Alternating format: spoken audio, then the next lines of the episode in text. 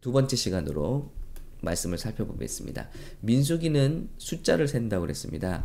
그런데 어, 숫자를 왜 세느냐, 여러 가지 이유가 있지만 어, 하나님은 모세에게 이렇게 진을 쳐서 군대를 만들고 그리고 진군하라는 거예요. 그래서 이렇게 말씀하십니다. 이스라엘 자손은 각각 자기 진영의 군기와 자기 조상 가문의 기호 곁에 진을 치되 회막을 향하여 사방으로 치라. 예, 이 성소를 중심으로 사방으로 진을 치는 거야. 그래서 동쪽, 동쪽에는 누구누구, 그리고 어, 남, 어, 어디 있습니까? 남쪽, 서쪽 어디 있습니까? 예. 예, 이렇게 동서남북으로 어, 진을 치라고 합니다. 한번 조금 읽어볼까요? 동방 해돋는 쪽에 진칠 자는 유다 진영 중심으로요. 그래서 유다가 지파가 복을 많이 받았어요. 네, 이 당시에 우리가 자손이 번창한다는 건 하나님의 큰 복을 상징하죠. 그런데 유다 지파가 제일 번창했어요. 유다는 껴안는 지파이고 책임을 지는 지파이고 직무를 맡는 지파예요. 어, 대신 어, 요셉을 대신해서 볼모로 잡히기도 했고요. 유다 지파를 통해서 예수님이 어, 메시아가 올 것이라는 축복을 받았죠. 어, 예수님도 결국 우리의 죄를 끌어안고 어, 죽으신 분이시고요. 그래서 음, 이 그리고 동쪽을 동쪽으로 이 진이 이렇게 이동을 하거든요. 그러니까 동쪽의 선봉대장이 유다예요. 그래서 하나님은 하나님의 일을 맡는 자들에게 이렇게 어, 강성함과 또 복을 주시는 것을 성경을 곳곳을 통해서 확인할 수 있습니다. 두 배 이상의 어, 인구를 자랑하고 있습니다. 칠만 사천육백 명, 그리고 함께 이사갈 지파, 또 어, 오만 사천사백 명, 그리고 스블론 지파, 이렇게 어, 이렇게 아, 동쪽에는 이렇게 세 지파가 있는데 지파별로 또 어, 이렇게 모여 있어라 하고 말씀하셨습니다.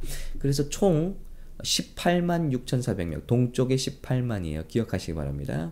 자, 우리 남쪽에는 루벤 중심으로 어, 사만 육천오백 명, 그리고 시므온 지파, 네, 이게 또 열두 지파 이름을 또 갖게 되겠네요. 자, 오만 구천삼백 명, 갓 지파. 제가 이렇게 말씀드리는 중요한 이유가 있습니다. 잘 따라오시기 바랍니다. 자, 사만 오천 명 비슷하죠? 예, 그리고 루벤 루벤 지파는 그래서 어, 남쪽에 남쪽의 루벤을 대표로 어, 속한 군인의 총계는 십오만 명이라 그랬습니다. 자, 십오만 명. 그 다음에 이제 가운데로 가죠. 회막 중심에는 레위인이 가운데를 중심으로 쫙 둘러 있습니다. 자, 이제 서쪽으로 갑니다. 서쪽에는 에브라임 중심으로 어, 예, 사만 오천, 그리고 므나세 지파, 자, 삼만 이천, 베냐민 지파 삼만 오천, 비슷비슷합니다. 자, 그래서 에브라임을 중심으로 서쪽에는 십만 팔천 명. 자, 그리고 북쪽으로 갑니다. 북쪽에는 단을 중심으로, 단지파를 중심으로, 자, 육만 이천칠백 명. 여기도 많네요. 그리고 아셀 지파 사만 오천 명. 납달리 지파 몇 명입니까? 오만 삼천사백 명. 그래서 단지파, 즉 북쪽에는요, 총 몇 명입니까? 십오만 칠천육백 명이라 그랬습니다. 자, 그들은 어, 죄송합니다. 그들은 길을 따라 후대로 행진할지니라 하시니라. 자, 이 그림을 한번 인구별로 그림으로 그리면 어떻게 나오는가, 이게 중요한 거예요. 오늘 이걸 보여드리고 싶은 거예요. 자, 한번 보여드리겠습니다. 동쪽의 유다지파에 가장 부응한 인구수를 비례해 놓고 그림으로 그린 거예요. 자, 동서남북으로 진을 치라고 했고요. 뭐 동쪽 무렵에 이렇게 안 했어요. 하나님은 동서남북으로 진을 정확히 치라고 하셨고, 그리고 동쪽에 유다, 이사갈, 스블론, 어, 또 서쪽에 에브라임을 중심으로. 자, 이렇게 하면요, 인구 분포가 어떻게 되냐면, 제가 한번 카운트를 해드릴게요. 동쪽은 유다 중심으로 십팔만 명이 돼요. 그리고 그 반대 서쪽은 십만 명이 되고요. 좀 짧죠? 짧을 수밖에 없죠, 인구 비례상. 자, 북편과 남편, 어, 자, 북편과 남편은 루벤 중심으로 십오만 천사백오십 명, 북편은 어, 단지파 중심으로 십오만 칠천육백 명이에요. 그러니까 비슷비슷하죠.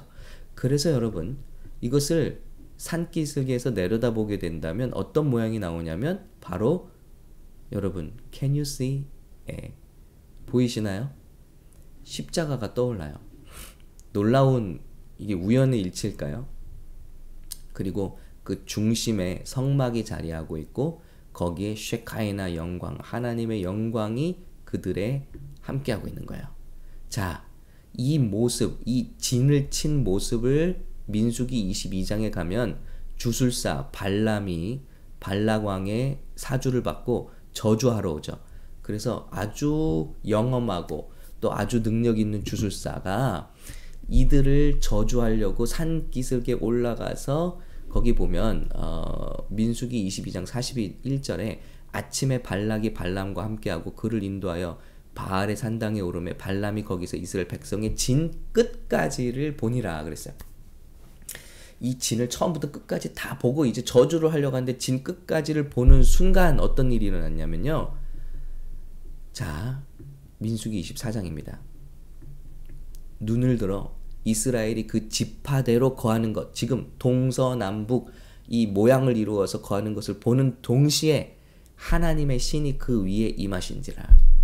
그가 노래를 지어 가로되 부올의 아들 발람이 말하며, 눈을 감았던 자가 말하며, 하나님의 말씀을 듣는 자, 전능자의 이상을 보는 자, 엎드려서 눈을 뜬 자가 말하기를, 야곱이여 내 장막이, 이스라엘이여 내 거처가 어찌 그리 아름다운거 하고, 저주가 아니라 축복을 할 수밖에 없는 거예요.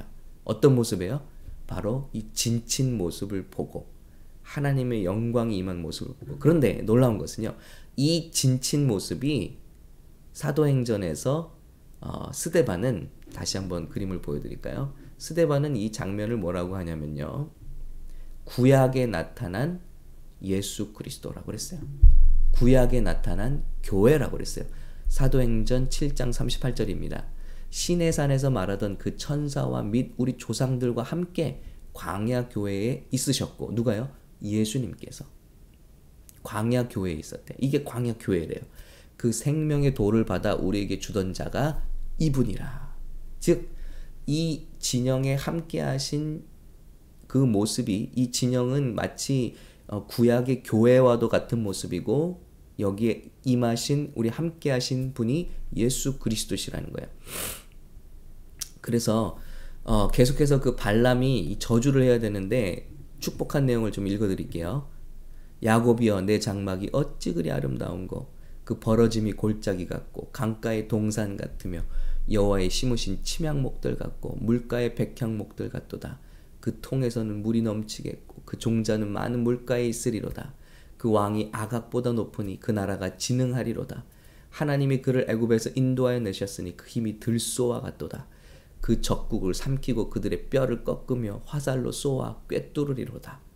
예, 내가 안고 누움이 수사자와 같고 암사자와도 같으니 일으킬 자 누구이랴. 너를 축복하는 자마다 복을 받을 것이요 너를 저주하는 자마다 저주를 받을지로다. 그래서 세 번이나 그들을 축복하는 거야. 저주하러 왔다가 이 십자가 그늘 안에 보호받는 구약의 교회, 그 십자가의 중심에서는 쉐키나 하나님의 영광. 여러분, 쉐키나 하나님의 영광이 어디 임하죠? 예수님의 희생의 십자가, 피 뿌리신 십자가 위에 하나님의 영광이 임하신 거예요. 그렇죠? 지금도 우리 마찬가지죠? 예수님의 그 피 뿌림 위에 하나님의 영광, 임재가 함께 하시는 거예요. 이것을 구약에 나타난 교회로 우리에게 보여주신 거예요. 그럼 뭡니까? 아, 주님의 보호 아래, 주님의 임재 아래, 십자가 그늘 아래 있는 저와 여러분은 untouchable이구나, unbreakable이구나. 그 누구도 우리를 저주할 수 없고 그 저주가 자기에게로 돌아갈 것이며, 누구든지 그 십자가 그늘 아래 있는 저와 여러분을 축복하는 자들에게는 축복이 돌아가게 될 것이라는 것입니다. 지금 이게 단순히 어떤 어, 숫자와 지파를 보여주는 것이 아니라 예수님께서 과거부터 우리와 지금 함께 하시고 결국 예수님의 십자가 사건을 통해서 우리 교회들이 세워지고 교회는 어떻게 진군해야 하는가 하는 것을, 비밀을 우리에게 말씀하고 계신 것입니다. 여러분, 저와 여러분은 십자가 그늘 아래, 예수님의 그늘 아래 보호받는 음부의 권세가 흔들지 못할 교회라는 사실을 우리는 기억해야 할 것입니다. 그리고 누구든지 어, 우리를 저주하려고 하는 자는, 그런 그런 저와 여러분을 저주하려고 하는 자는 오히려 저주를 받게 될 것이며, 그런 저와 여러분을 서로 축복할 때 그 축복이 그들의 머리 위로, 너를 축복하는 자마다 복을 받을 것이라. 여러분, 이게 그냥 제가 드리는 이론이 아닙니다. 여기 나오는 어, 하나하나의 지파마다의 깃발이 있어요. 동서남북에 드는 깃발. 그 깃발이요, 요한계시록으로 가면은 하나님 앞에서 하나님을 찬양하는 내 생물의 모습을 그대로 가지고 있는 거예요. 그러니까 이 구약에서 하나님이 명령하신 모든 것은 신약에서 완전해지고, 그 모든 것은 하나님의 비밀과 하나님의 임재에 대한 것들을 우리에게 풀어주고 있다는 거예요. 그래서 이건 단순한 그런 어, 진의 모습이 아니라 하나님께서 우리에게 주신 축복이 얼마나 놀라운지를 우리에게 계시해 주시는 것입니다. 그래서 민수기는 숫자만 나오니까 우리가 그냥 휙 하고 넘어갈 것이 아니라, 아, 정말 이 말씀을 연구하면서 하나님의 정말 우리를 향한 약속과 능력이 얼마나 큰가. 저와 여러분이 이 십자가 그늘 아래 있다면요, 여러분 더 이상 주술사에게 뭘 두려워하고 뭐 무당을 두려워하고 미신을 두려워할 필요가 없어요. 누구든지 예수님의 십자가 그늘 아래 들어와 있는 사람은 안전합니다. 아멘. 누구든지 십자가 그늘 아래 있는 사람은 어떤 악의 저주도 미치지 못합니다. 어떤 원수도 여러분을 그 십자가 그늘 아래서, 하나님의 손에서 여러분을 꺼낼 수 없고 흔들 수 없고 저주할 수 없습니다. 그런 것을 우리에게 말씀하고 계시다는 것입니다. 그러므로 평안하십시오. 담대하십시오. 오늘 십자가 그늘 아래서 우리가 함께 진군할 수 있기를 예수님의 이름으로 축복합니다.